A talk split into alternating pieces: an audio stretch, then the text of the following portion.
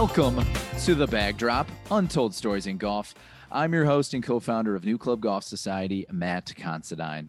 Today, we venture halfway around the globe to welcome a very special guest, Greg Ramsey. Best known for his efforts turning a remote Dunesland in North Tasmania into a top 10 golf destination in the world called Barnbougle Dunes.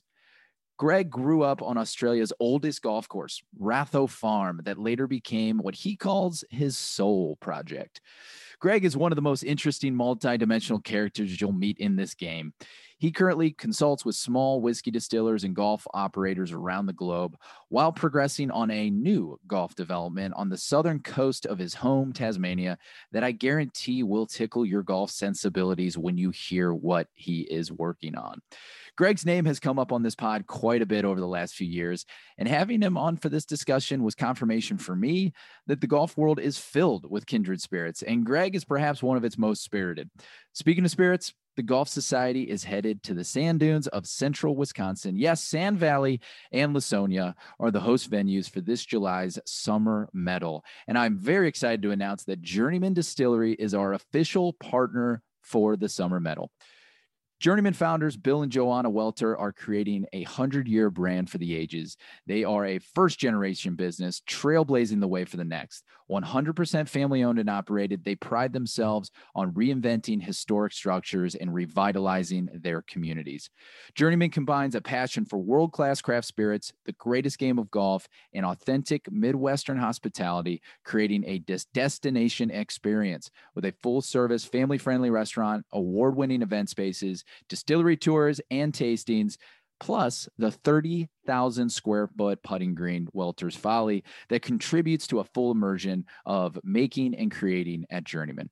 We have our club championship dinner there every single year, and that experience just can't be beat. So, I really recommend if you're in Chicago and looking for a road trip this summer, a destination would be Journeyman. I can't recommend stopping there enough. If you can't get there in person, you can check out their full portfolio of spirits over at journeymandistillery.com. Now, without further ado, on to the show.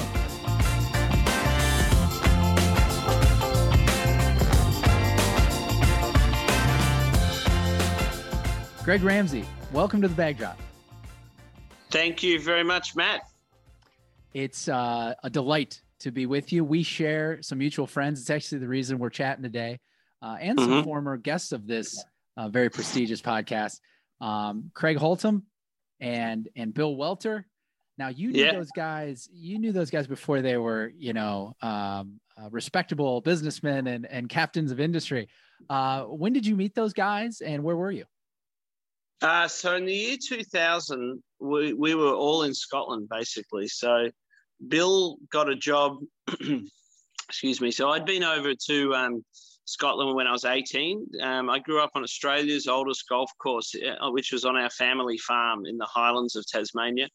And so I was trying to figure out how to turn this sort of all these ruinous old buildings and this fairly basic um, but charming little golf course, you know, into from golf history into golf tourism, and went to St Andrews, and that's where I just, um, you know, I mean, you know, it, I had a year there before university after school, and then a year there after university, um, and you know, really both years there was British Open years. So '95 I was there as an 18 year old, and then again in 2000. So Bill um, got a job in the Old Course Hotel where I was a uh, well, I had the grand title of a whiskey masterclass barman, and then um, and Bill got a job in there, and then through meeting Bill, he he had a big place, so I ended up um, shacking in with him, and um, and then we just started playing a lot of golf together, and, and his mate Craig, who he had been um, I don't think they played university golf together. I think they played high school golf teams together.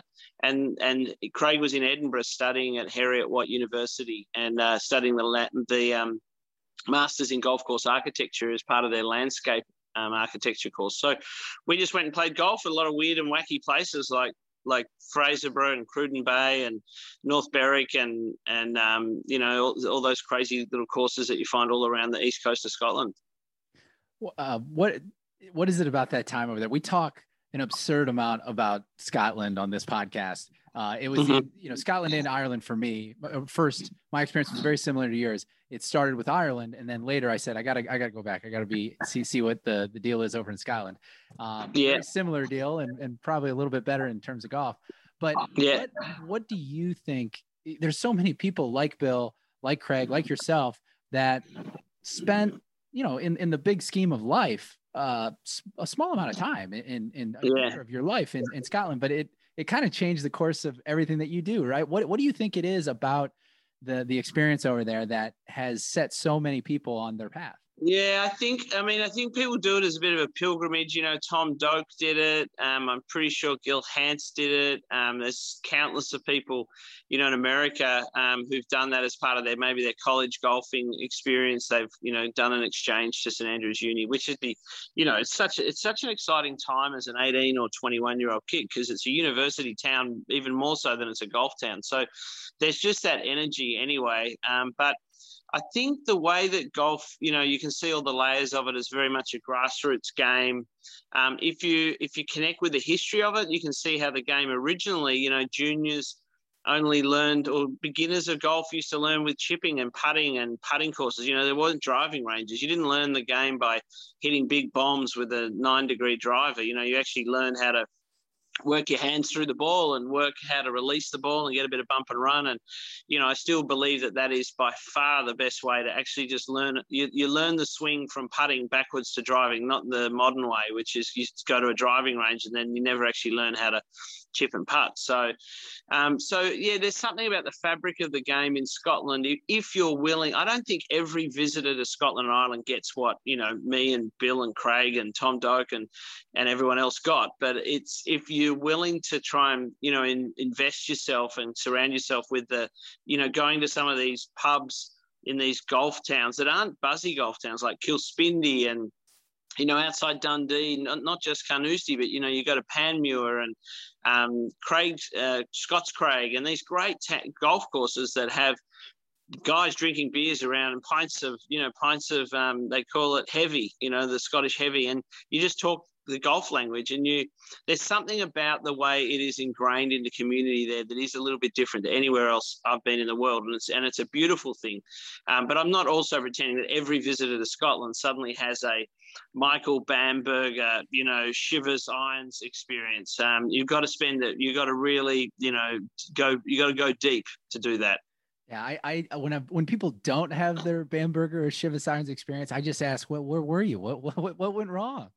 Yeah, yeah. I think I think I think if they play a good mix, of course, and they make sure they go off the beaten track and play just two or three of those yeah. unheralded golf courses, and they'll see uh, just like Tom's always said, you know, there's you find three or four amazing golf holes out of 18. There might be some horrors and there might be a lot of mediocre, but you'll actually, on most of those links courses, just by the nature of the landform and the nature of how primitive golf was back then, you will find some extraordinarily simple yet intricate greens complexes or some golf shots that's like a half wedge that you just go, wow, you know, I, just that little knoll or that little bump or ridge there completely makes this hole. And I'm going to draw a sketch of this and I'm going to cheat and copy that somewhere, you know, little things like that. That's great. Mm. Now back to our friends, uh, Bill and, and Craig. Um, you guys are in your early 20s, running around playing golf in a fun college town. Are there any stories that they might be a little nervous? Uh, you could tell us about them, our ambassador members on this podcast. Oh, just I remember like you know Bill and I were like, like I went over there as an 18 year old and I had a lot of my firsts, you know, I was a, I was a late, late beginner, but an Australian accent in Scotland in 1995 when the two biggest rating television shows were, were Australian soap operas. It was a, it was a nice thing. So, so we had a lot of fun. And then when I went back after university, um, you know, Bill and I were just trying to, you know, figure out um, the ways of the world, and uh, you know, with the with, and there's actually in that year it changed a bit. There's quite a lot more American exchange students in St Andrews, and um, and I don't think Bill was able to enjoy the novelty of using that American accent as we went out on the town each night, um, trying to romance the ladies. So, no, that was good fun. Um, we, I mean, we just met so many great people who literally took us all over Scotland, having a great time of golf. And Bill, you know, got into whiskey And now I'm not sure if you've been out to Journeyman Distillery, but that is an incredible achievement. You know what what what he's done out there with that as a as a distillery, but also as a destination and as a community. You know, really big entrepreneurial community. You know, part of the landscape there. So um, no, it was, and, and Bill and I have luckily gone back quite a lot of times. Like we we leased and developed Kingsbarns Distillery, which is on just near the 14th green of where I used to caddy at Kings Kingsbarns in the year it opened. And Bill's been back on a lot of golf tours and, and whiskey tours. So it's nice to have a legitimate connection to keep, you know, keep that relationship with Scotland and Scottish Links Golf so strong. Yeah. Yeah, and, Journeyman is the spot. They are they are the official partner of our summer medal at Sand Valley this year. So ah, good. We hang with Bill and, and the folks at Journeyman quite a bit. They also do our club championship dinner, which is one of my favorite nights of the year.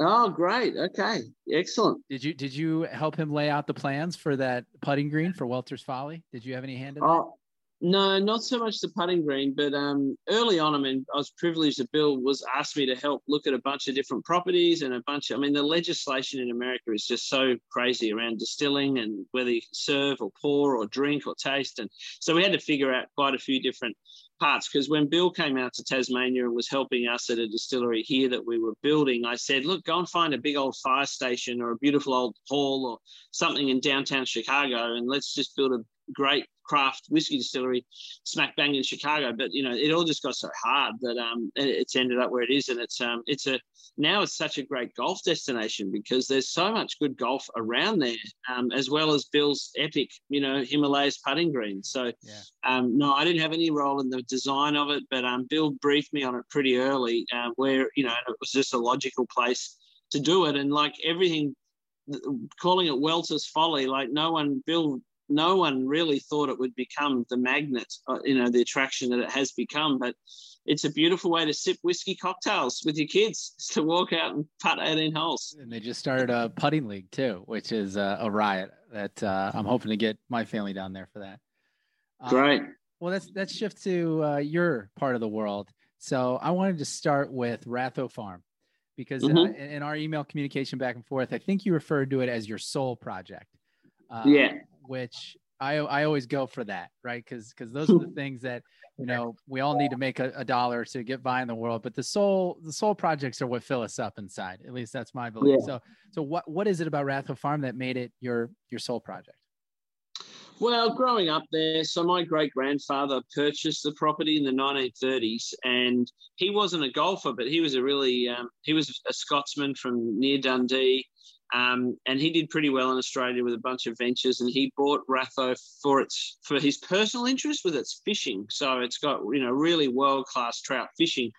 But like the Reid family who took golf to you know to Tasmania and to Australia, um, he just let the golf club keep playing out on the paddocks and you know it's right around the homestead. And you know it was only back then a winter game so that was only a few months of the year and it was uh, uh, uh, it wasn't at all intrusive on the golf on the sorry on the farming. So he kept the golf course you know playing and then my grandmother again you know it was more of a community service to be honest we're in a town where the football ground the tennis courts the swimming pool the golf course all originally were on just adjoining farms outside of the village and you know that was just the way that golf began all over the world. It's like if someone had a bit of spare land that was convenient to get to, that's where they would start talking to the farmer or the landowner or so on. And, and so it was as much a community service as, you know, running the church fete on the weekends was just letting the golf course roll through. So, so, um, but when I, you know, I really got the golf bug kind of late. I was 15. I, um, I've been playing around. I just saw it as a novelty at the back, back over the back fence of our house. That you know, here's the golf club. But I only really started taking up seriously when I was about 15, and then I got bit pretty hard. So that by the time I was 17 and end of school, and I was just thinking, God, what do I, you know, what am I interested in? Well, I know I love golf, and I know I love history, and I know I love this property, and you know the the stories that abound here. So, you know, why don't I go to Scotland and see what I can do and see what I can learn from it? Because having a gap year in Australia is a very big thing. A lot of people have a year off between school and university. So, um, I went straight to made a beeline for St Andrews um, I got so lucky. I was getting off the plane in Edinburgh Airport, and there's Peter Thomson, so five times British Open winner. and he I knew that he had, was designing a new course in St Andrews, the first new course in St Andrews since you know the new course in 1892 or something. So I walked up and introduced myself because I knew he had referenced um, Ratho Farm in some of his writings. So I just cold introduced myself, an Australian accent at the end of a long flight. He was delirious enough to to talk with me, and then you know he told me about some of his Tasmanian heroes, some of his golfing heroes from Tasmania when he was a young golfer. So we struck up a rapport, and then he's, you know, I said, "Oh, if you're heading to St Andrews, you know, do you mind if I jump in?" So he ended up driving me up to St Andrews. So we had a great chat all the way, and then he he repaid me with that kindness to um, come down and open the restored holes at Ratho Farm with um, with his Tasmanian golfing hero, whose name was Peter Toogood, and Peter had won the Eisenhower Cup. Um, Bobby Jones, you know, sought him out. Um, he won the uh, leading amateur in the British Open. He was a finalist in the British Amateur. Great Tasmanian golfer that Peter idolised. So those two gentlemen played together in their 70s to open um, the restored holes at, uh, at Ratho Farm. And um, and Peter also, um, you know, one of my favourite memories was in about week ten or twelve of us opening Barnbougle. Peter came down and we played around Barnbougle, and and I played with him and his wife, and and it was just fantastic. So yeah, Not, some pretty good luck for an eighteen year old stepping off the plane in in uh, Edinburgh. yeah, I think I think I think there's good luck and good misfortune for everyone in their life. But something that I've you know that was good luck to see Peter at the airport. But um, one thing I've never been afraid of, even like when I cold called Mike Keiser or when I lobbied Mike really hard on Sand Valley, no risk at all in just opening it. Something that I realized looking back that has generally held me in good stead that you know and there's a lot of risk in investing. There's a lot of risk in um, you know putting a lot of time into things but actually just asking a question. There's no risk and all there is is upside. So i've never been afraid to just keep asking and hopefully learning a bit along the way. I, I want to dig i want to ask into that because i've seen that as your trend in this that you're not afraid to put yourself out there and and you're mm. not afraid to to go to the people that a lot a lot of us might think they don't have time for me. You know, who am I? I can't I can't call Mike. I can't do do these things. Do you have that person in your head or is it is it just the guy that's winning out is, is loud enough that you don't even hear that that other voice? Um, no, no, I do. I'm acutely aware of the absurdity of some. I mean, some people never know. Some people will never know the absurd doors and uh, I've opened or questions that I've asked people. I mean, we're trying I'm, you know, I'm formulating so many crazy things like getting, you know, calling, you know, um, getting Taylor Swift down for our bicentenary and calling it Taylor's Tasmania, you know. So just all sorts, and look, they all, they all fall in a heap, but um, it, it's you just keep trying because that's actually also where I've got my biggest breakthroughs was people who do give you a minute and give you a bit of time, and then if you can make a good impression upon them, then um, you know you, you you're somewhere. So that's um, I think that's something I, and I'm a big, I'm very passionate about youth entrepreneurship because I don't think if I, in my state with my wife and kids and a mortgage, I don't know if you can be quite so brave and go and start things like Barnbougle when you're married in your 30s or 40s. But when you're 20, you got nothing to lose. So go out and do crazy stuff. Yeah. Mm. Yeah. You got it.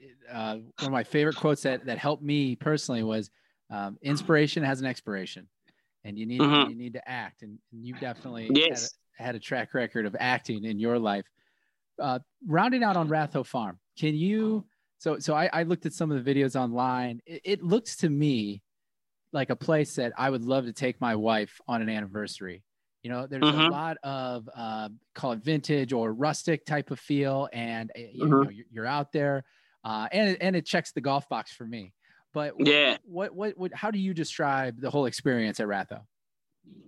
Um, so what you've said is very, very good. I mean, we we definitely want it more to be just than just the golf course. We want that hospitality, the architecture, the experience, you know, of the history and the buildings to very much align with, you know, the golf course, which is that, you know, it's very raw, it's very real, it's very authentic. Um, but the good thing is people who like where Ratho as a golf destination is really smashing it right now is that, you know, sort of just recreational golfers who don't care much for architecture are coming out off the course having a great time. There's a lot of short par fours. There's a lot of reachable fives. There's um, some brutally hard long threes that used to be short fours with hickories. So they can score well. It's wide and forgiving, but there's, you know, we got Brian Schneider in to build the new restored six greens that they lost before World War II. So Brian, as you know, you know he builds really multi-dimensional segmented greens complexes that just look like they've been there forever. So that's why we use Brian.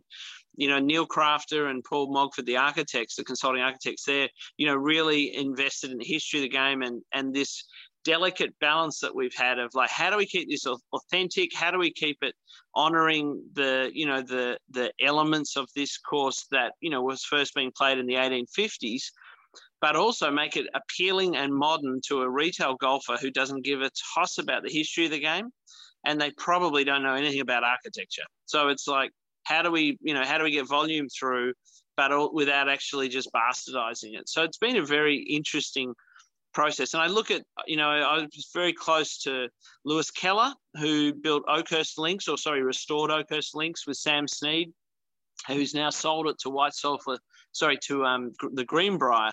And sadly, he's since passed. But, you know, seeing what Lewis had done at Oakhurst Links, which is America's oldest golf course there in West Virginia, um, and, you know, the Greenbrier next door, what I've since learned is the history means very little. And actually, you know, it, it's the fun and the sense of the charm that means everything. So that's what we've really tried to, you know, exaggerate. Mm. That's interesting. The, uh, you know, retail golfer or the, the, folks that aren't that interested in architecture that can still have a good time. Do mm-hmm. you find it important? I, I, find myself kind of struggle sometimes where I have, you know, whether it's friends or or just uh, a new foursome who isn't into architecture the way I am do, do you find it per your personal responsibility to you know introduce it to them to uh, help them understand it a little bit? Or or does it matter does it not matter? Does it is it just that they're there and that's all that counts? Um, i think it is i think i enjoy enlightening people gently because you know some people don't care and you don't want to shove stuff down people's throat. Um, but if I can see it pricks an interest and I'm playing a course and there's a really clever slant to a green or there's a, a back pin position or, a, you know, that we're not playing today or, you know, that there's some genius in a central hazard down the middle of a fairway um, that in different wind conditions will completely reward a different side of the fairway.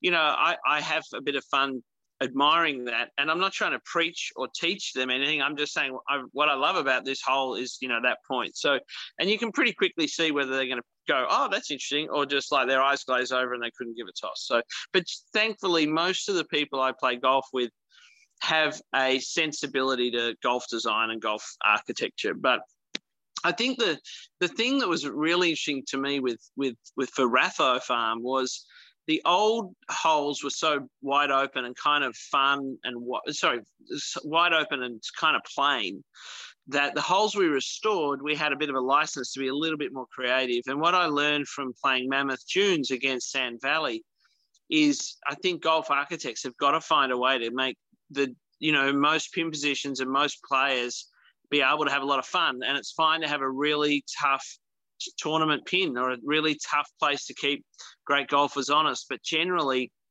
I think Mammoth Dunes has been a real wake up call for how to make golf forgiving and fun, and versus make it kind of sneaky and penal. You know, Sand Valley by you know Ben and Bill is a brilliant golf course, but it does it catches you up, it tricks you up quite a bit. You know, I hit a lot of good shots that fell off side slopes into bunkers and a lot of good bunker shots. And I, I, play off, you know, I've generally played off six to 10, and, and that's where I'm at at the moment. I think I'm off 11. And so I've never been a great golfer, but, um, you know, when you, but you expect to, I don't know, get around okay. And I just found at Sand Valley that as, as brilliant as it is, it was so firm. And I found Tara Iti a bit the same that you can hit a lot of good shots that time after time find their way into hazard. And then you, it's hard to get out of the hazard sometimes without it coming back to your feet even though you've again hit a good shot 30 meters up a slope, and then you can play Mammoth Dunes and it's helping you round and it's kicking back into centers and it's missing by 15 meters and kicking back into the middle of the green. And as um, an old pro we used to have working for us said, you know, the golfer tricks himself up enough with a poor swing or a or a lazy three putt. Like you don't need to beat them up through the golf course on the way around. And I just think there's such a fine balance of making it fun, making it. You know, I don't believe in the word fair. I just think that's a nonsense. But it should at least be fun. you know, and if it's if something's completely unfair, I'm against that. You know, time after time on a golf hole. So yeah, yeah. yeah. Uh, I've just had a very similar experience with Mammoth Dunes. I mean, we we take groups up every single year for a variety of different events. And um, the only critique I've ever heard from Mammoth Dunes from one of our, our members is that for the scratch golfer, it's not hard enough. Which, if if that's like the only thing you could say about a place, I mean, golf isn't going to suffer if the scratch golfer, you know, it's it's not hard on them. There's a few of them as it is. So I I, I agree with you, and I uh, don't even know if that statement's always true. I, I, I would I actually wonder what that guy or girl puts on their scorecard. Like you know what I mean? Like it's a fairly egotistical thing to say. So what I'd be interested to do is say, okay, you know, Matt Considine's going to have let David McLay Kidd set that place up for three or better markers, and let's see. I bet you David McLay Kidd knows how to make that course brutally hard, and in fact, maybe that's part of the genius that you got people out there thinking, oh, this is a lot easier than Sand Valley. I, I, reckon you can set it up as hard, if not harder, than Sand Valley because of some of the, you know, the greens complexes. You can put pins in some really, really tricky positions. So anyway, it, it, I think you could make money out of that, Matt. Run the David McLay Kidd Challenge where he gets to set it up as hard as he can. Hey, what are you doing in July? Come on out. We're gonna. Yeah. I'm gonna send it. I'll, I'll pull your tactic and I'll reach out to him see if he'll do that for us. Um, I wanted to, we got so many other things to talk about, so I, I got to jump sure. around a little bit. Um, we talked about, you know, growing up at the oldest course in the world. I, uh, I one last question on Ratho Farm. So you you brought in the gentleman to to redo the the uh, the course. You know, now we're living in the day and age where everyone kind of knows the architects to some degree, mm-hmm. right? We, celebrity chefs, yeah. celebrity architects. Yeah, yeah. I read, uh, I don't know if it was your website or something else that you know it was just Scottish immigrants. Did any of them have a name? The guys that built the course in the 1850s?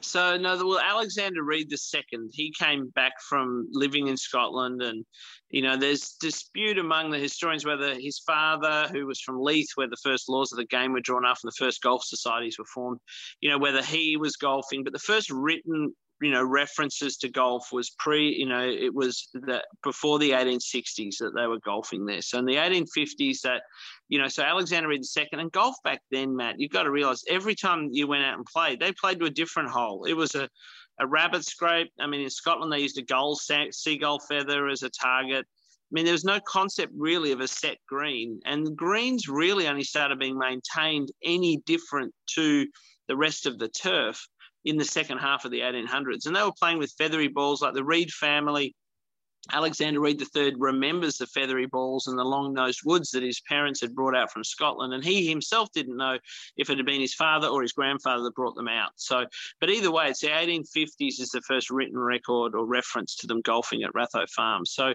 golf then was a completely different game. And I've got no doubt that quite a few of those tees and greens have wobbled around a whole heap over the last hundred years. But, eh, you know, it's the golfing ground. You know, the essence of early golf was it wasn't a fixed form. It was a landscape. It was a golfing grounds, you know, and it was um, a bit the difference between a, you know, a, a golfing field versus a golf course. As in, here's your course. You know, that's not how early golf was played. It wasn't a course you played. It was just a landscape that you enjoyed, and it almost evolved every every single time you went out. Do you still uh, take some of those long nosed woods and feathery balls out around the course? Yeah, look, we haven't got our golf museum, as you know well, they're so valuable now. So we've only got a replica long nose that we play with, and we do get these very clever, um, you know, modern gutty balls that are made in Mexico. That have, you know, you can just tell how hard it was to get gutty balls going. And our efforts at making a modern feathery, which is made with really tightly woven wool, is in a stuffed leather, you know, two strips of leather and sewed together a bit like a baseball. They, I just don't believe they have the compaction of a, you know, of a traditional feathery. So they, I don't believe the flight's all that relevant. So to be honest, we most of our hickory tournaments we let people play with balatas because it's a very soft ball. It, it, they obviously behave a bit differently around the greens, but in terms of how they fly and so on, I think there's a real relevance to um, to those early gutty balls because the gutty balls we're getting from Mexico are crazy expensive. So um, just Balata's fine. Who, who's still making balata? Are these things hanging out in people's garages, or or is it? I, uh... I, I, could know that it's actually um, a sports goods company in Mexico. Someone from North America, from I believe, like someone like Rand and Rancheros or a lot of people in America would know exactly that company because we got a supply of about 80 or 100 of them through Oakhurst Links in West Virginia. And, you know, we've still got 20, 25 of them left. So um, that's what we play with. If people say, I really want the raw experience, they dress up in plus fours and we, you know, and they pay, you know, uh, to enjoy those original clubs with the gutty ball, which is 1860s kind of era, but at least they're, you know, they're made today. All right, let's get to Barnbougle Dunes. So mm-hmm. you are the person who discovered the land, right? For golf. Mm-hmm. Yeah. Um, it's now one of the best courses in the world, right? And, and so, how, how does that? I mean, how do you feel? How does that make you feel to hear that? Oh man, I mean, I'm thrilled with what we achieved at Barnbougle. I mean, you know, I'm 23 and I'm just looking for a reason to stay back in Tasmania and not go back to. I was working for an American golf management firm called Golf Solutions. I was due to go back to America. And I was just looking to sink my teeth into something to give me a reason to stay in Tasmania, but also do it along what I wanted to do, which was golf, because I knew that Ratho Farm, in its quirky charm, was not going to suddenly create golf tourism in Tasmania. And at that time, Tasmania only had one 18 hole course. So I pivoted a bit from focusing on Ratho to saying, okay, let's build a great links golf course somewhere around Tasmania's coastline because we've got endless amounts of coastline. And and the real driver for that was sort of Cruden Bay and Dornoch, where I realized like you don't have to be close to market. If you're good enough, then you know people build it and they'll come. The old, you know, the old saying. So, um, and obviously, what helped immensely was seeing Mike open Bandon Dunes because that was a living, you know, proof of business case right in it. And even though obviously America is a completely different market to Australia, Tasmania is actually a lot more accessible than Bandon, Oregon. So, um, you know, a lot. Of, I was able to line up enough of the supporting evidence behind Barnbougle to actually um, you know, put the right people together and get enough interest in it. And look, we had a lot of slip ups. Like we were going to do it through foundation memberships, and then because they were going to be tradable, they got caught up in new national regulations around investment schemes and all this different stuff. So it um you know it took a long while, but in the end, you know, we got the job done and we got the right people behind it to, you know, I mean, I fundamentally think the greatest thing I contributed to Barnbougle was pushing pushing hard for for getting, you know, Tom, choosing Tom, pushing hard to keep Tom when we had a lot of interest from a lot of people with a lot of money who, who didn't want to stick with Tom. Um, and, uh, and I just don't believe that we would have enjoyed the success it has if Tom hadn't built that first course on what is ultimately an inferior site to Lost Farm, you know. Um, but a lot of people think it's still a better golf course. So that's uh, that I'm grateful for what we achieved there in a big way. So paint the picture of a 23 year old walking out there. You, you, were familiar with the land? Like what was it about this land? Is this is this a place you drove by and you just couldn't not think about golf? Or was it was it the exact no, place? what was it? It's kind of like a lot of great links landscapes. When you're driving around them at ground level you sort of they just look a bit insipid or they look like it's one dune um, and it's sort of not till you're in it or on top of it. And in this case, I went to this lookout up high because um, when you're fishing or water skiing on the bay there, it just looks like one dune. And so um, I was sort of more interested in our farmland. We had a lot of dunes and I knew it well. Um, but when I went up onto the this lookout at the top of Bridport and I looked down, I was like, holy moly, that's like three lateral dunes and there's some real depth out there. And in fact, up at Lost Farm, it's you know it's a kilometre wide of, of dunes, and it gets wider all the way. So that's where I thought, oh, I've got to see that and just see, you know, because some dunes are too choppy and quite busy and hard to really route golf holes through. Whereas Barnbougle straight away. As soon as you know, I finally got a hold of Richard, and he finally, you know, we went out there together. I, I mean, you, there's just golf holes everywhere, and it's quite, you know, it's quite mellow with its um. I mean, it's severely dramatic, but there's a lot of very mellow valleys that you know wander their way through those those dune lands. So, um, yeah, as soon as I was out there, I completely lost interest in my own the dunes on my farm up there because that just wasn't as dramatic and um, also you know didn't have the water supply so yeah so there's a lot of obvious reasons why i was immediately focused on it uh, what was the first conversation with richard sattler like the owner of the land?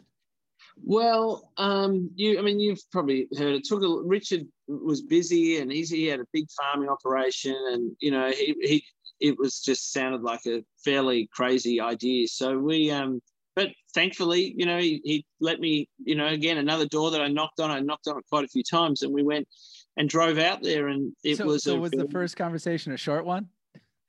It, was, it was, I think actually it was with his wife. And anyway, then, then I did get a hold of Richard and he said, oh, well, I'm up here at such and such. And we went out for a drive and, and we just got talking about links golf. That was the first thing is I remember showing um, Richard a VHS tape of Royal Birkdale just to, you know, just and and a heap of books like Donald Steel's, you know, book on the Linkslands and just heaps of big coffee table books with pictures so that, you know, guy who's owned these dunes for like, oh, what did he, he'd owned them for 25 years at that time, but had never thought or no one had ever put to him that he had this world class asset right there. Um, and so I had to convince him that this isn't that hard, that this is actually very believable. And then the, when you get people around that point, it's then, well, what's the business case look like? What are the numbers add up to? And, you know, how do we actually make it work? And I think that's where Richard and I, you know, were a very good team because I had all the young, you know, enthusiastic energy, but also a pretty high golfing intellect. And Richard was a very experienced businessman and had been in tourism for a long time. And, you know, he knew a lot about, you know, a lot of enterprises have gone broke very quickly. So, you know, it was all about really mitigating those risks and, um, and, and getting, getting together and do, doing what we did. So it was great. And luckily it did. I mean, as a golfer, luckily it did because I've not been myself. I've had friends that have uh, made the trip. NewClub is planning to make the trip uh, in the foreseeable future here. Um, once now that we're back traveling, it, it actually feels like it could happen. Um, yeah. But uh, the, you know, folks have mentioned what great architecture, uh, but also the wind seems to be a point of conversation, as it is at Band and as it is in in, in mm-hmm. Golf. But it feels like wind even plays even more a factor there. What why why does it? Uh, what is it about the wind there that makes it so memorable for folks? Uh, I think you know you. I mean, King Island has two fantastic courses, and they're a lot windier. We early. I mean, I remember early days. The number of guests that would come to Barnbougle in our peak tourist season, which thankfully is also the most the more still weather and they would kind of complain that they felt like they were in Queensland or the Caribbean. It was sunny. It was 28 degrees, which is you know hot by our standards. I don't know what that is in Fahrenheit, but um, and it was no wind. And we got a lot more complaints in those first few seasons of no wind, no Scottish Irish rough weather. I haven't had to hit a low boring four iron under a wind that runs up a upslope to get by the pin. Like I'm just hitting these beautiful shots that sure the ground was very firm and bump and run, but yeah, so Barnbougle gets very windy in the springtime. So sort of, you know, it can be August and it right through. It can actually even be January, but really October, November, December are where you, you know, it can get pretty unpleasantly windy day after day. But you know, the rest of the year, nine months of the year or eight months of the year, you know, it might get a windy afternoon. It might even get a windy day or two, but you know, it's not as anything like what I experienced in Scotland or I'd be very interested actually in comparing Ballybunion and Lahinch, the Windrose there against, say, King Island, because King Island, the two courses there are absolutely magnificent layouts. And you, I, I mean, I think Cape Wickham is probably the best golf course in Australia on a still day. Like, this is the problem. So, um, it would be interesting to see if they're any windier actually than the West Coast of Ireland. or and I don't believe Bandon is as windy as the west coast of Ireland. So, but I haven't looked at it statistically.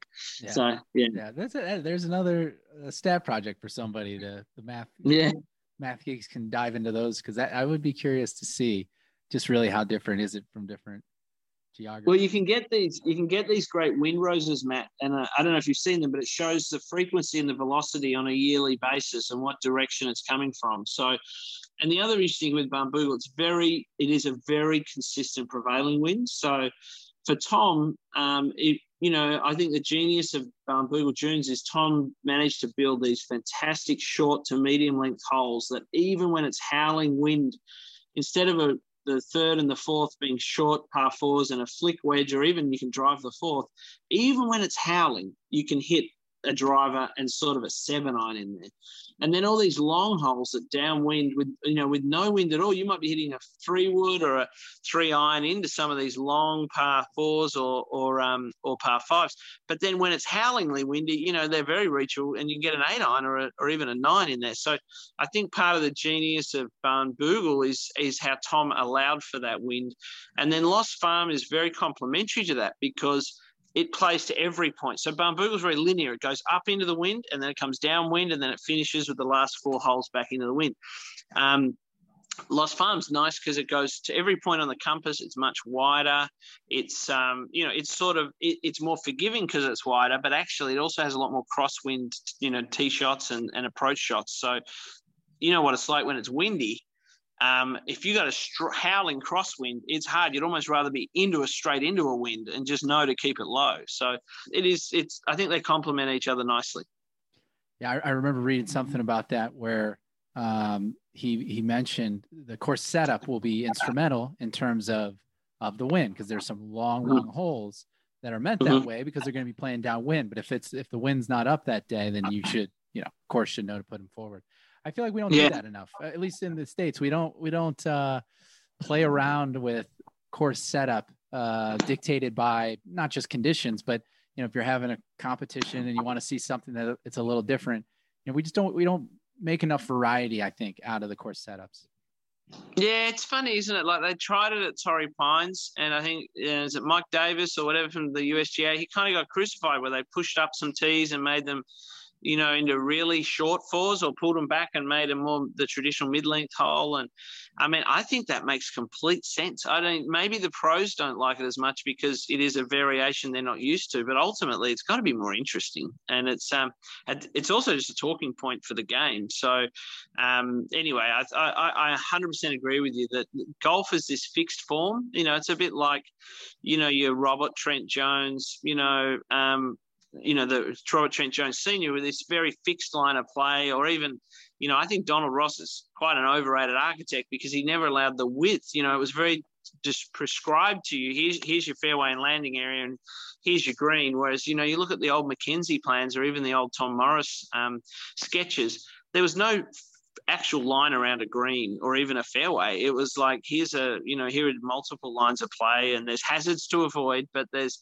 basically um, it's variety and you can you know you can do whatever you want with that golf field so anyway that's um that's it, i agree that golf has become this fixture where rather than being a landscape that you find ways to play around and enjoy and mix it up and if you think about our game the game of golf compared to all the others we're mm-hmm. actually mm-hmm. we're the only one that doesn't have the border well there's out of bounds but there's wide out of bounds. You know, it's not like a basketball court that has set dimensions and a 10 foot hoop or a football field that has exact, you know, uh, prescribed that you have to stay within.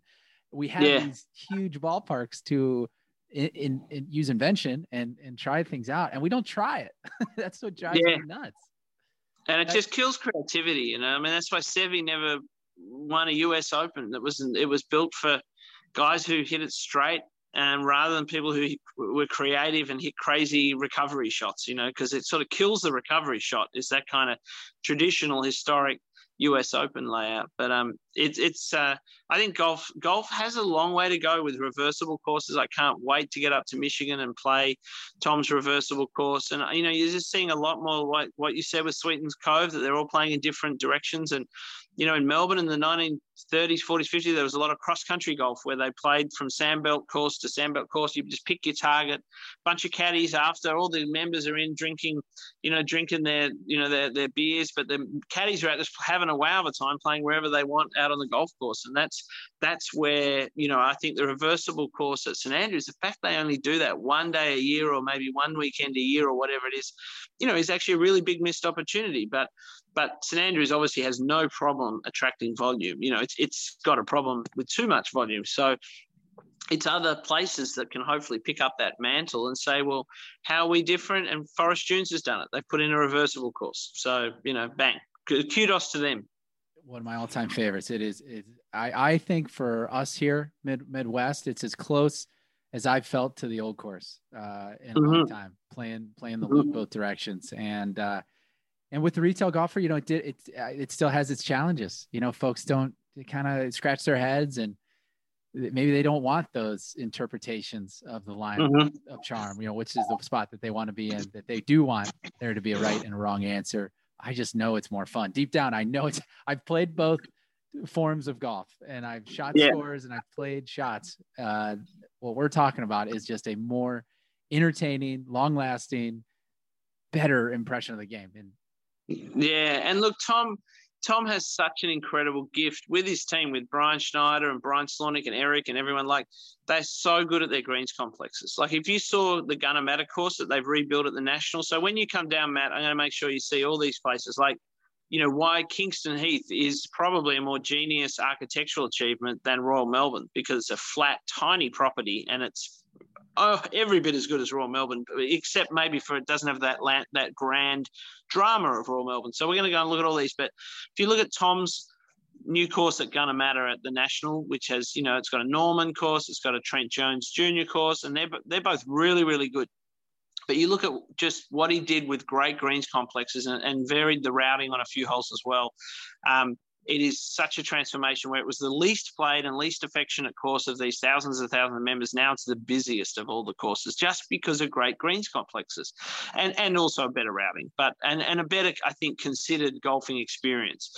But I, I can believe what you're saying, Forest Dunes. Tom's greens like what he did at Barnbougle are just so much fun to chip and putt around. And chipping and putting is 60% of the game of golf. So you know, I'm very excited, you know, whenever I'm in Scotland at playing all those shots again. And it's something that Brian put into the restored holes at Ratho Farm. I haven't played a lot of Gil Hanse courses, but I can't, what something that is kind of cool is the first feature ever built by Gil Hanse's son-in-law was he came down and worked at Ratho Farm for about maybe eight weeks, and I gave him the the tractor and the blade, and he built a few tees and and bunkers and stuff, and then we introduced him to some people. He got a job at at Cabot Links.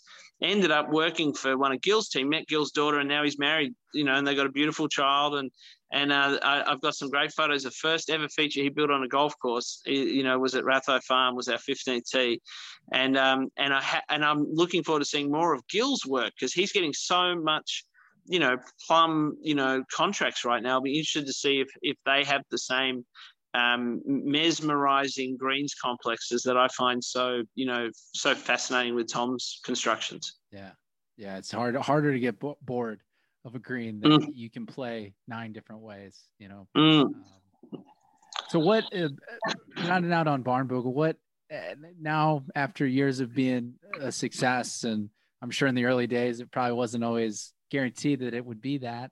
Uh, mm-hmm. What What are you most proud of for Barnbougle Dunes? Um, I think that we navigated, you know, the capital raising, um, you know, in the face of you know some pretty compelling offers. I won't name the companies or the designers, but you know, I I feel I have a very high level of integrity, and I had an arrangement with Tom. And Tom early on came down just for the flights, and you know he risked he put his self on the line as well. So we um you know i'm glad we stuck to it and got a great golf architectural outcome. And and i think structurally the buildings at barnbougle you know what we delivered there as a precinct is all very very sympathetic to that golfing experience. Um, and also that a lot of the people we put on there like we put on tasmania's first disabled apprentice greenkeeper and he's still working there. And you know a lot of the staff that when we we literally went around when we were building the irrigation we went into the pubs in bridport and said if anyone here can spell the word pipe come and work for us and help us build an irrigation system. So, you know, I think there's still four of those guys that were on our original construction and greenkeeping team are still working there. So I love seeing them,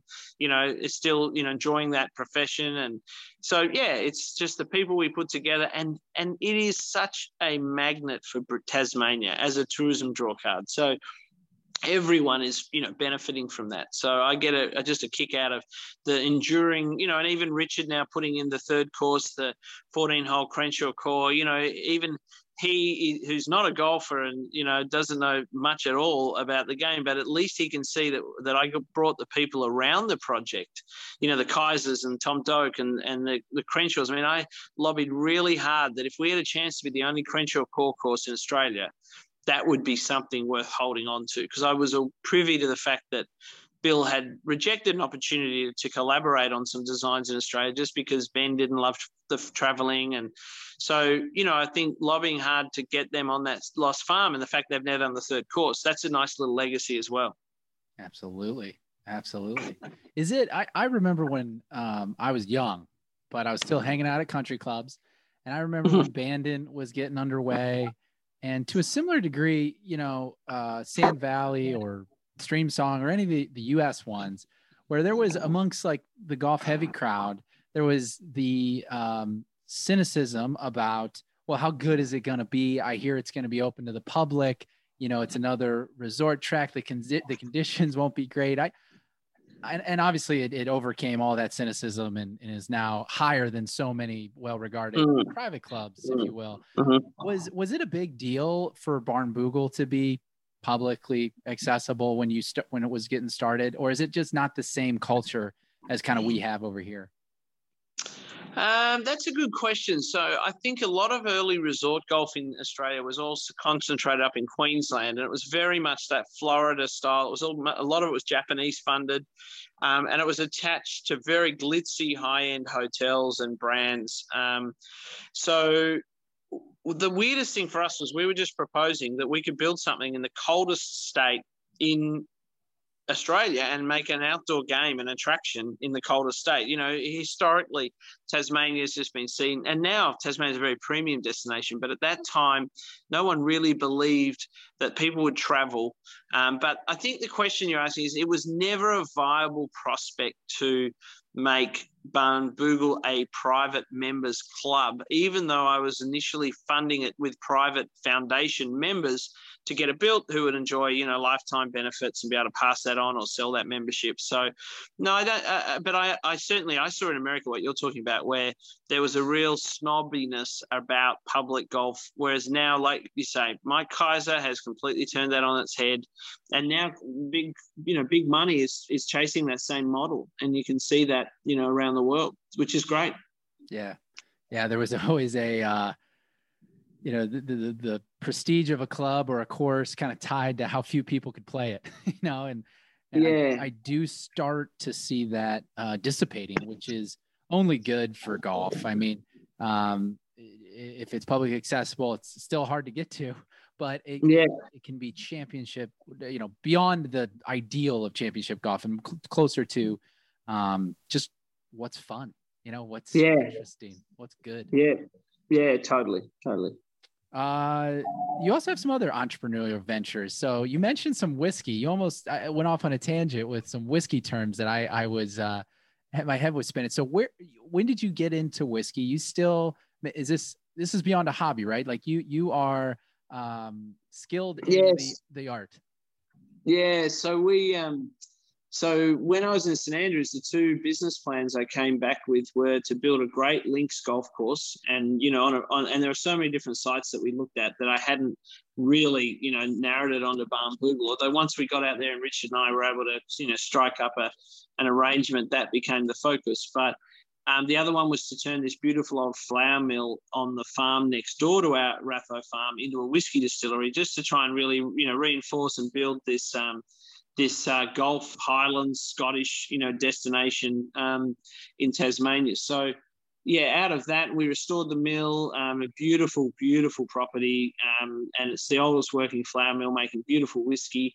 And so, out of that, I sort of started consulting on whiskey developments and golf developments. So, you know that then and then I, we got an opportunity to buy a really big whiskey asset in New Zealand. So um, we you know we've owned that now for nearly 11 years. So I'm still the major shareholder and CEO of that, and we just commissioned our stills about like big stills um, in Dunedin, which is right at the south end of um, of New Zealand, and also um, we leased and got a, a, planning permit and a crazy offer to sell a big project at Kings Kingsbarns, so on the golf course there. So during um, you know during these formative years, I had both Bill Welter come out and help at um at, at in Tasmania, and also another guy I used to caddy with at Kingsbarns, Dougie Clement and Dougie and I did the Kingsbarns distillery together, and then you know we just had this amazing offer for our shareholders. We we had to sell it, and Doug Doug worked there till very recently, and it's um it's a beautiful beautiful achievement as well. So, and yeah, help still helping a bunch of whiskey distilleries. It's a good space, you know.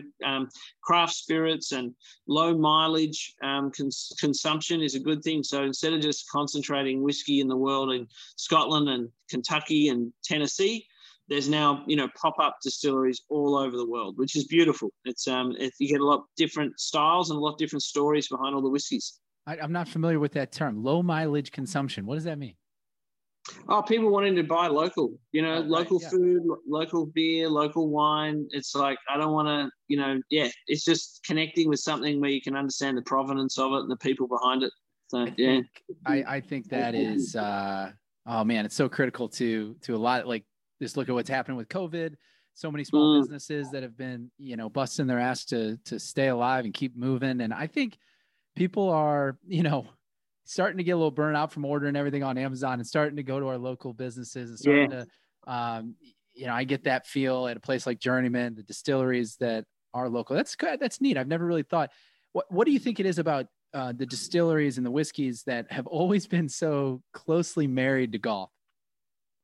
Oh, I think it's just a demographic thing. Um, that you know, the that middle-aged, you know, upper affluent man that was golfing. Um, you know, often whiskey was their drink of choice. It was a bit more expensive. There's a bit bit more uh, luster around it. I mean, that's all pretty boring and twee now, but that's I think that's the historic connection. But um, now, I mean, the fastest growing whiskey drinkers are, are, ladies and, and young people. So, and a lot more cocktails, and you know, all the big brands of whiskey brands now are chasing that cocktail mixer market, which you know, a lot of traditionalists think it's very sad because they're releasing their whiskies a lot younger. They're much more spirituous and less mellow.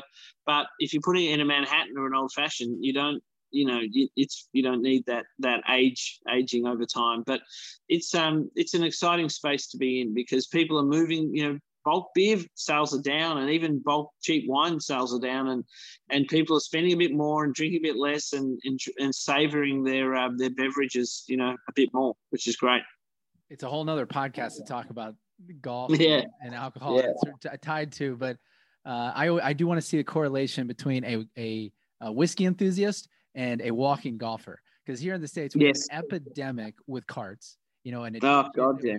And and uh, you can't fit you know a six pack in your bag that easily and still want to carry it.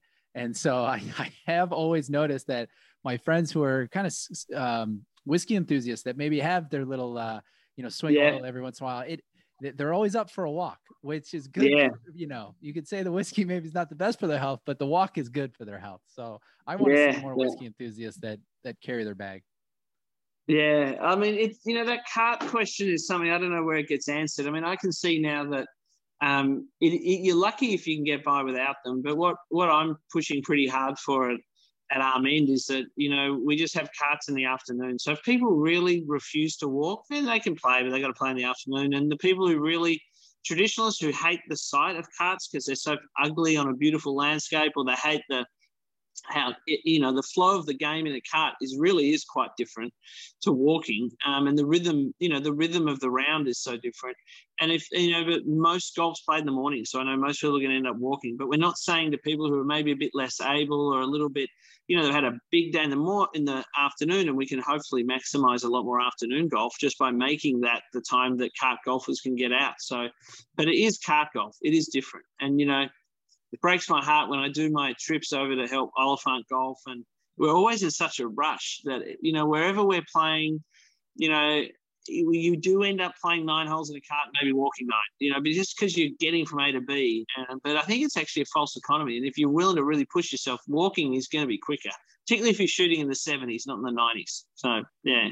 Unless it's a very extreme site, which some of our courses have been built and between housing and things of that nature. But unless it is, I, I have done data on this. We actually have put some trackers on, on people before and seen yeah on on a given course i won't name the course because we kind of lost the battle we were trying to forge but uh walking is quicker than carts and it's and yeah. more and more importantly it's a rhythm as you mentioned and the the cadence yeah. of you know not having to rush up wait rush up wait was was very clear in that data and uh, I don't know. I, I hope it changes. I really do. I think it's one of the underlining things with golf that is, you know, as Alister MacKenzie said, you know, without designing the course as well, people start quitting the game and they don't even know why.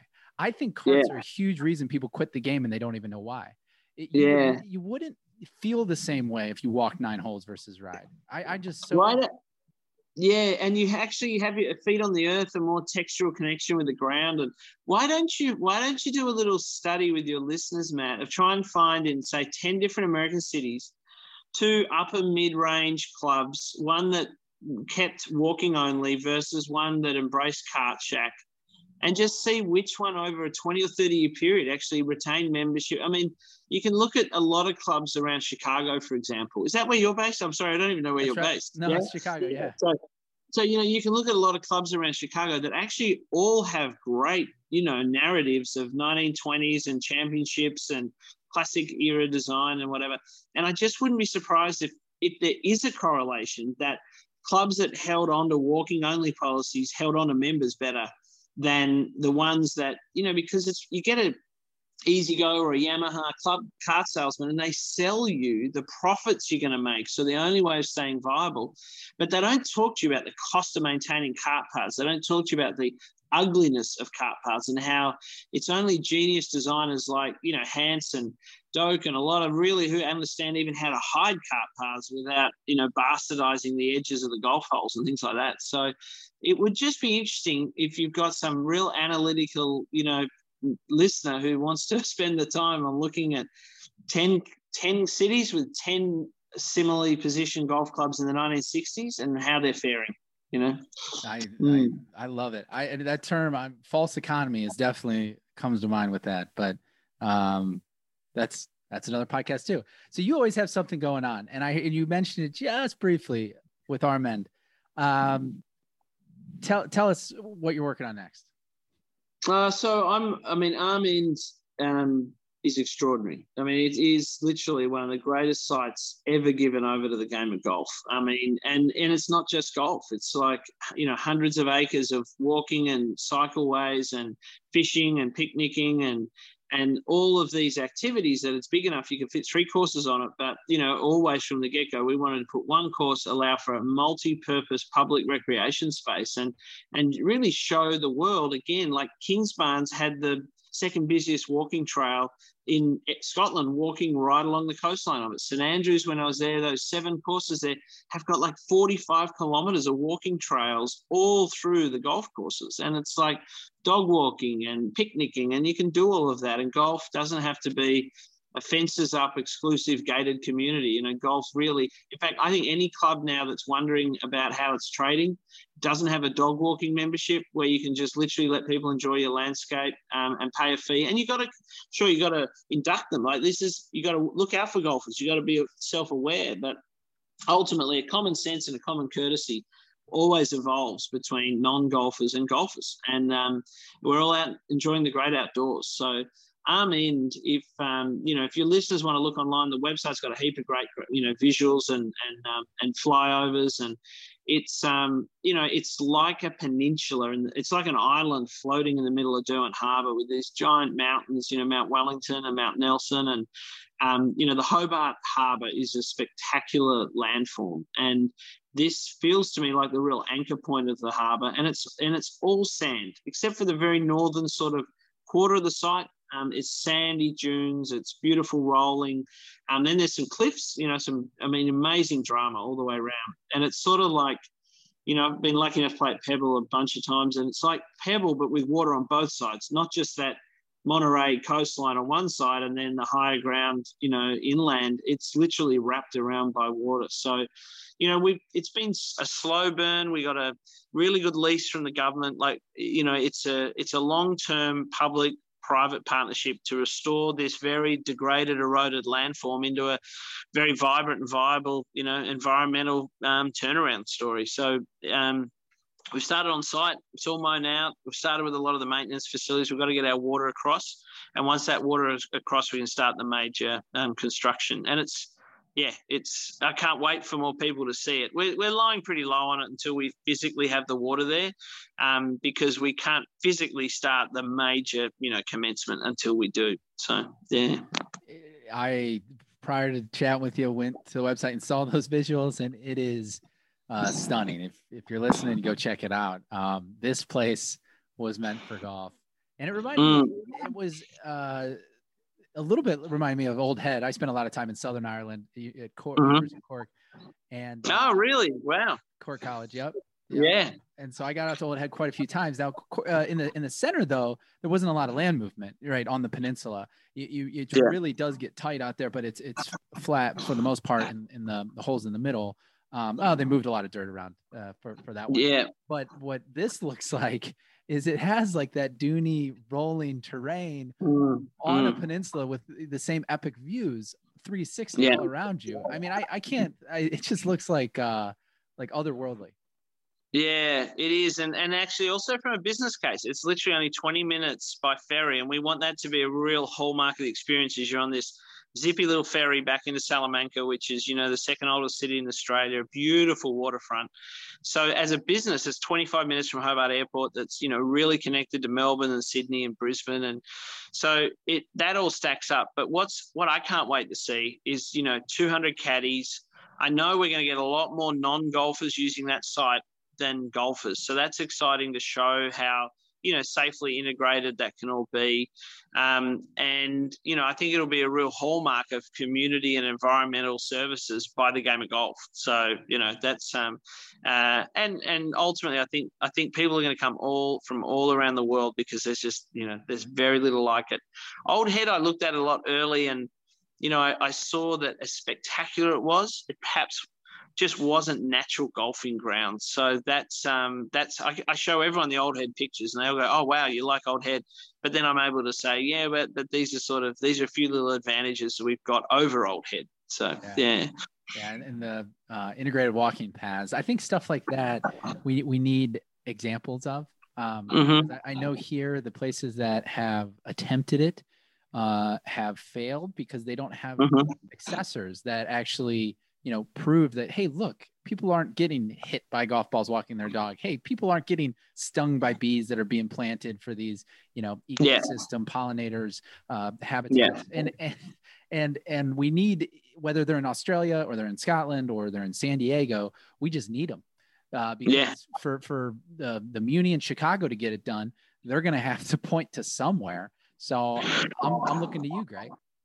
Well, you know, I so when I first went to the Tasmanian government and said, and you know, I had a lot of runs on the board with Barnbougle and everything, and I said, look, this site, you know, it's, it's managed by Parks and Wildlife. The government has bought it because it's so degraded, and they don't want it just turned into real estate because it's such an anchor point visually in the middle of the harbour.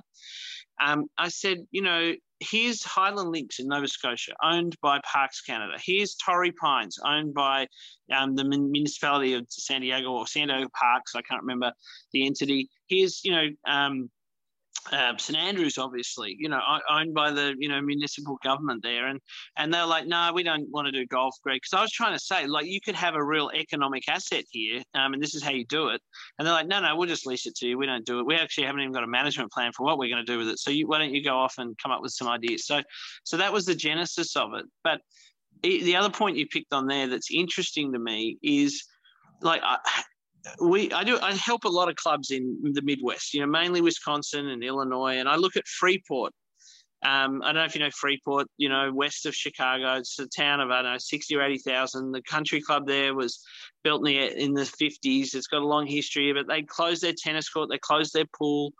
because they weren't making money. They wanted to be golf, but their members started dwindling, and you know, and and and it is a bit of a basket case. A lot of these clubs, it's like Stevens Point up in Wisconsin had closed their ice skating rink, and it's like, are you, you know? But actually, I think the return to the country club, where you need to be more than just golf. It's like, can you?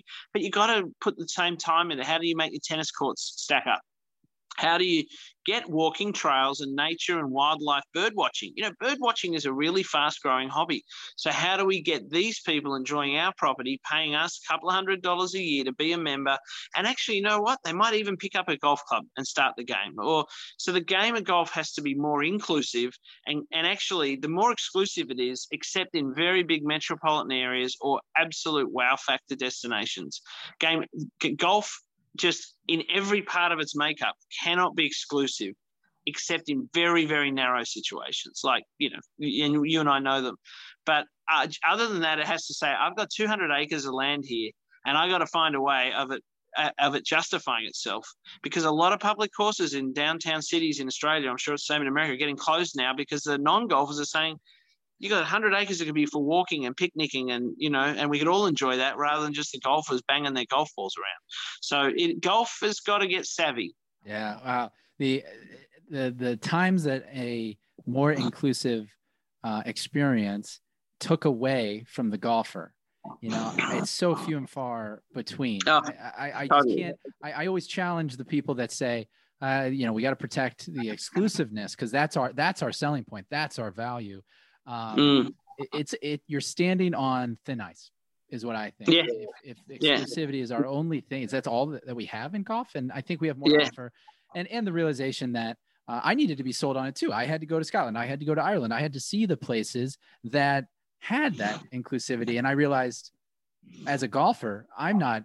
My experience isn't being you know deterred at all. I'm still having the great time, probably a better time now because you know there's there's more activity there's things that are going on and and it's that yeah. uh, i forget how you described it i'm gonna i'm gonna have to re-listen but that courtesy that common courtesy just just evolves it generally yeah. generally just happens well, it, it's common sense and common courtesy, and I say it a lot because you know golf has a danger element because you're banging a little missile, you know, two or three hundred meters. But really, if you look ahead and people's eyes are up and you know where to stop and look, then it you know it flows pretty well. But you know that other exclusivity issue is is juniors. Like even today, I see a club. You know, I'm a member at Royal Hobart here, and you know a bunch of other clubs here, and you know these clubs have got to get young people to embrace. But in fact, you still see the silver-haired aged old members who don't like beginners and they don't some of them don't like women golfers and they they, they just have this peculiar almost in, insecurity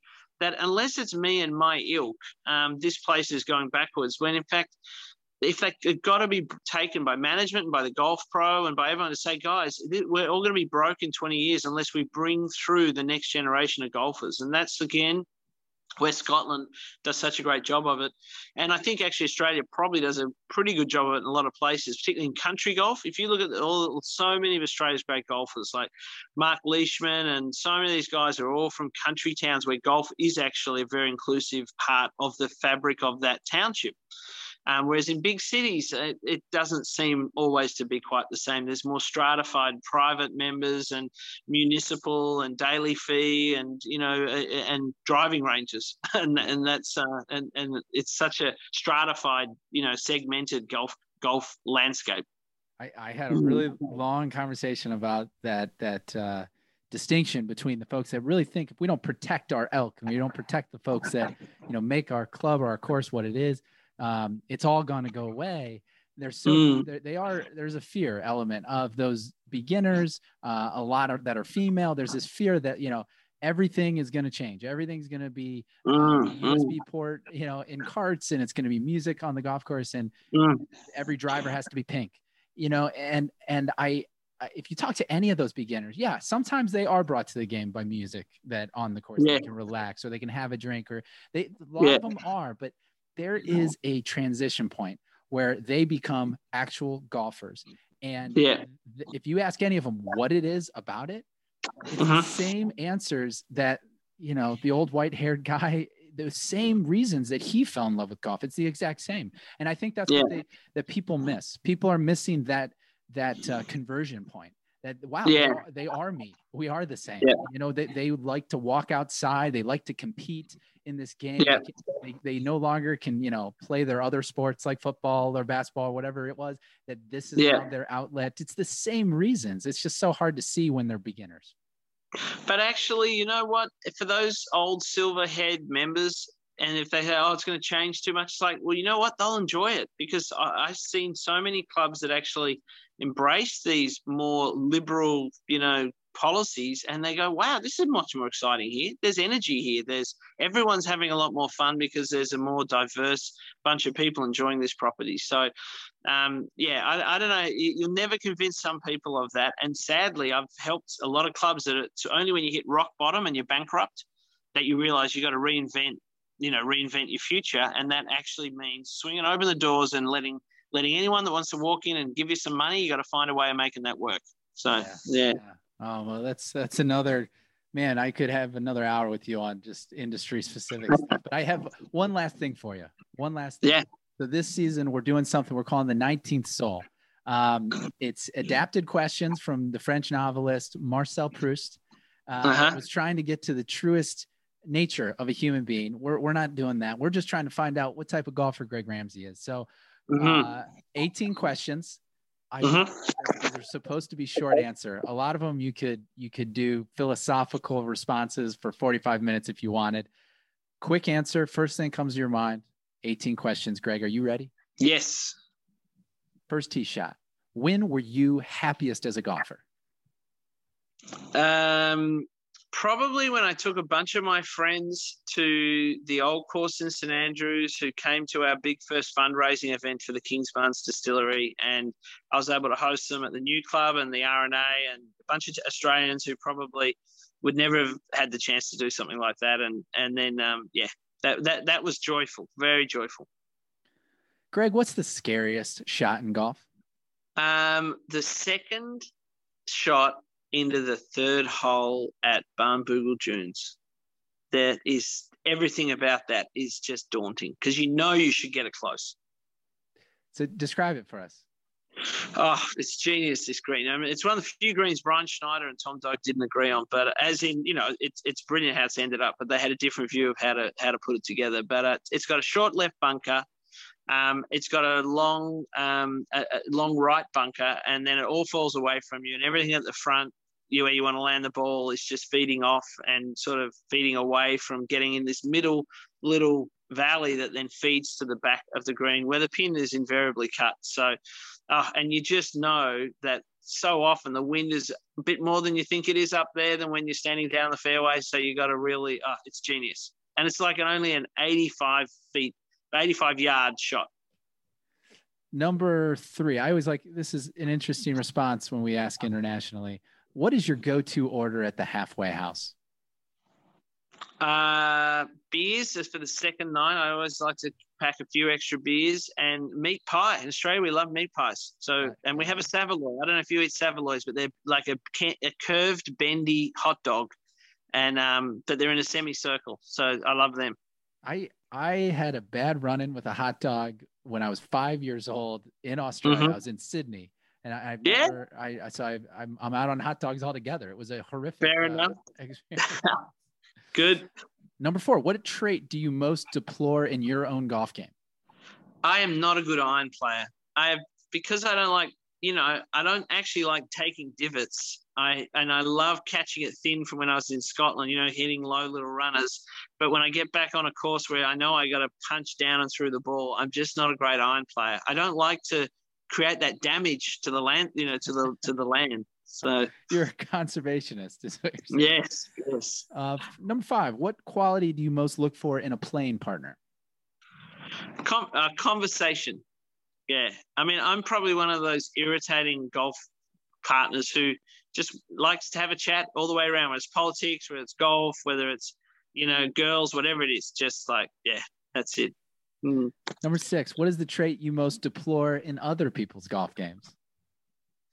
Just a person who will not play in anything but a golf cart. Like that's, I just, I, I just want to, I just want to, I mean, I just look at them and I don't play with them much anymore. So that's good.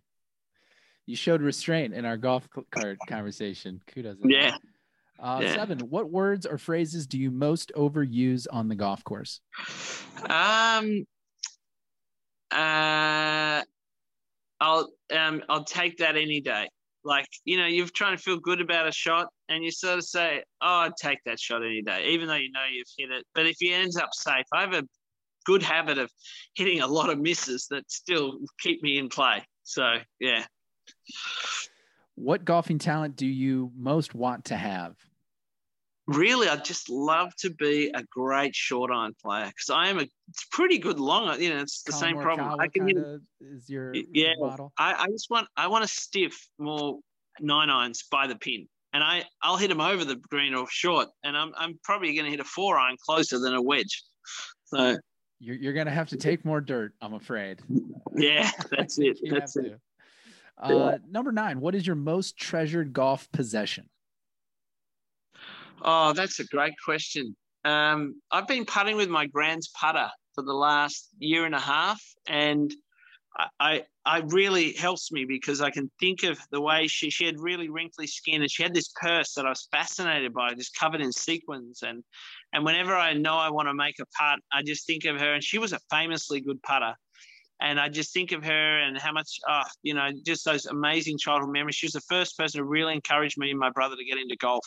So, um, yeah, that, that I love that. I love playing with that putter. Yeah, it's beautiful.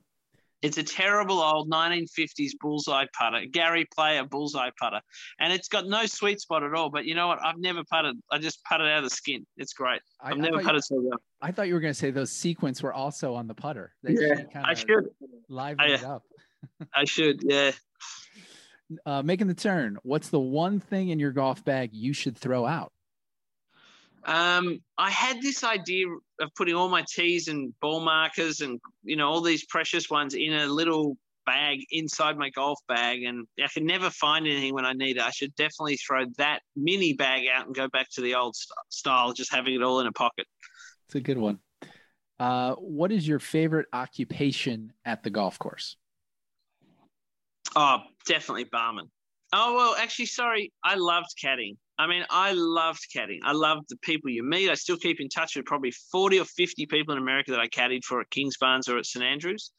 Um, so I love and I love sharing the knowledge of the hole, and I feel like some of the soothing language I used over their putts or over their clutch shots actually, you know, might have helped to get good results. And I mean, the tips I earned were just out, outrageous tips. So I loved that. I loved it. You, you might forget a good barman. You never forget a good caddy. That's a very. That's exactly it. Yeah. So Matt, you validated my own selection. There. I I know them all by name, the good ones. Um, yeah. Have you ever asked another golfer for their autograph? Yes. Yes. I when I was in St Andrews, both in '95 and 2000, it was the year of the Open, and everyone stayed at the Old Course Hotel. Um, I mean, one of the great privileges for me, this is a segue, is I was private bar, barman at IMG Mark McCormack's farewell dinner to Arnold Palmer. And there were only 16 people invited to that. And I'm standing in the corner with the big three, you know, Nicklaus Player, Arnie. Um, some of the stories that were told, some of the insight into Arnie as a man was just incredible. And that was the one time I thought, oh, imagine if I was crass enough to actually ask them at the end of this dinner for an autograph. I didn't, but I got plenty of others that week. And I don't do it now, but when I was 18, I was I thought everyone had a right to ask these guys for an autograph. So that's pretty cool. What what was mm. uh, who was the um the one you remember most from the autographs or your favorite that you got that week?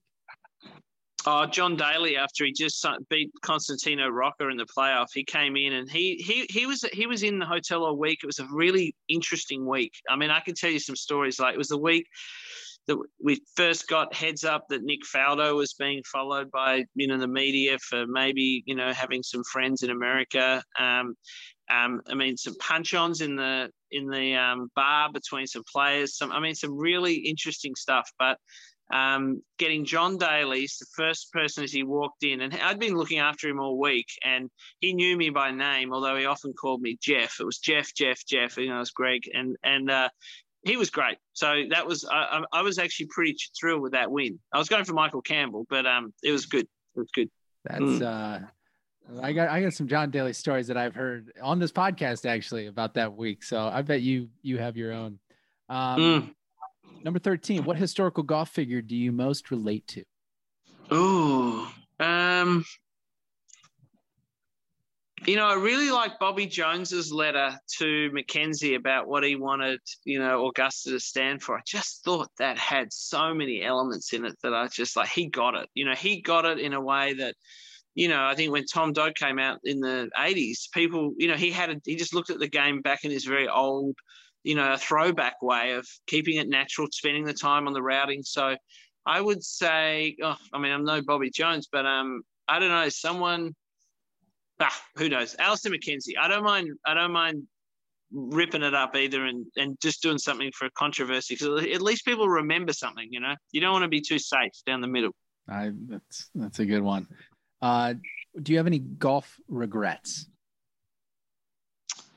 Um, yeah, there's there's there's probably quite a few. There's a few projects which I feel I wish I'd gone harder at that really, I probably felt I got my hands full. I won't have a go at that. I don't need to, you know, put that time into that or you know so yeah that, that's that i mean i wish we'd handled things obviously a lot differently with how we both established and founded Barnbougle but also how we dealt with the you know the separation of the investors and you know because that obviously you know all ended you know in a way that it didn't deserve to considering the great success that we'd achieved in actually building and putting it on the ground um, yeah, so the answer is yes. I have some regrets, but I can't. You know, none of them actually would I do I worry about. And never. It's only when you ask it pops into my head. So good, good. Don't start worrying yeah. about them. Uh, let's see. Your favorite golf book or movie? Um, I would say the Spirit of St Andrews by for reading. I would say The Spirit of St. I got sent that when I was 17 when Sleeping Bear Press first put it out, and it really turned me on for St Andrews. And then, but you know what? I love Donald Steel's um, the classic Links Lands of Great Britain and Ireland. You know that one? And then I've got to say, I still go back to my Geoffrey Cornish and Ron Whitten, you know, the golf books. That is, my uncle gave me that even before I think I was getting into golf, maybe when I was 15. And I still just love the pictures of that. In fact, that preempted the sandhills in Nebraska. It's got a photo of this blown out, you know, sand hole in Nebraska saying these are America's traditional links lands. So, yeah, I love that book. That's a good list. All those should be mm. added to, to people's reading list. Um, number 16, what is your least favorite hole in all of golf? There's so many at Pebble Beach. I just think that is, except for its magic moments, there's just so much mediocre stuff there. Um, that don't need to be me. They don't yeah. need to be mediocre. Is what I'm saying. Like they just they couldn't. They almost couldn't build them as bad as they have. Some of them. Um, uh, my least favorite hole. Uh, I, I, probably just love being out there. Some okay, some do irritate me around Royal Hobart as well. They just couldn't be worse than they are on that spot of beautiful sandy rolling links land. So yeah, there, there's always a personal connection for that question that I find people kind of go to their home course for that one. Yeah. Um, number seventeen, pre question: Do you enjoy music on or around the golf course? You know, I never have played much music while I've been playing because, as I said, a lot of conversations. So, but I love music. I listen to a lot of music. So, yeah. I'll ask the question anyways. If you had one one song to listen to for the rest of your life on the golf course, what is it? Um, The Cure, "Pictures of You." Nice. Yeah, it always takes me somewhere it takes me somewhere different. Every time I listen to it, I just takes me somewhere different. So I could just keep listening. Yeah. Great answer. Uh, for my preference, uh, music's subjective as is golf. So yeah, yeah. You might think yeah. that answer stinks. I think it's a good one. Uh, 18, the final question. If you have a motto, maybe you do. What is it? Um, never be afraid of asking the question or opening the door.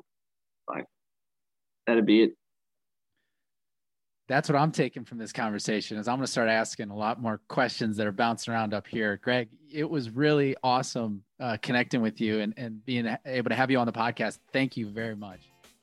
Ah, no, it's great, Matt. Thank you. We'll uh, look forward to talking again soon. Thanks so much for listening to the show this week. If you are not a subscriber, please do subscribe wherever you listen to your podcast.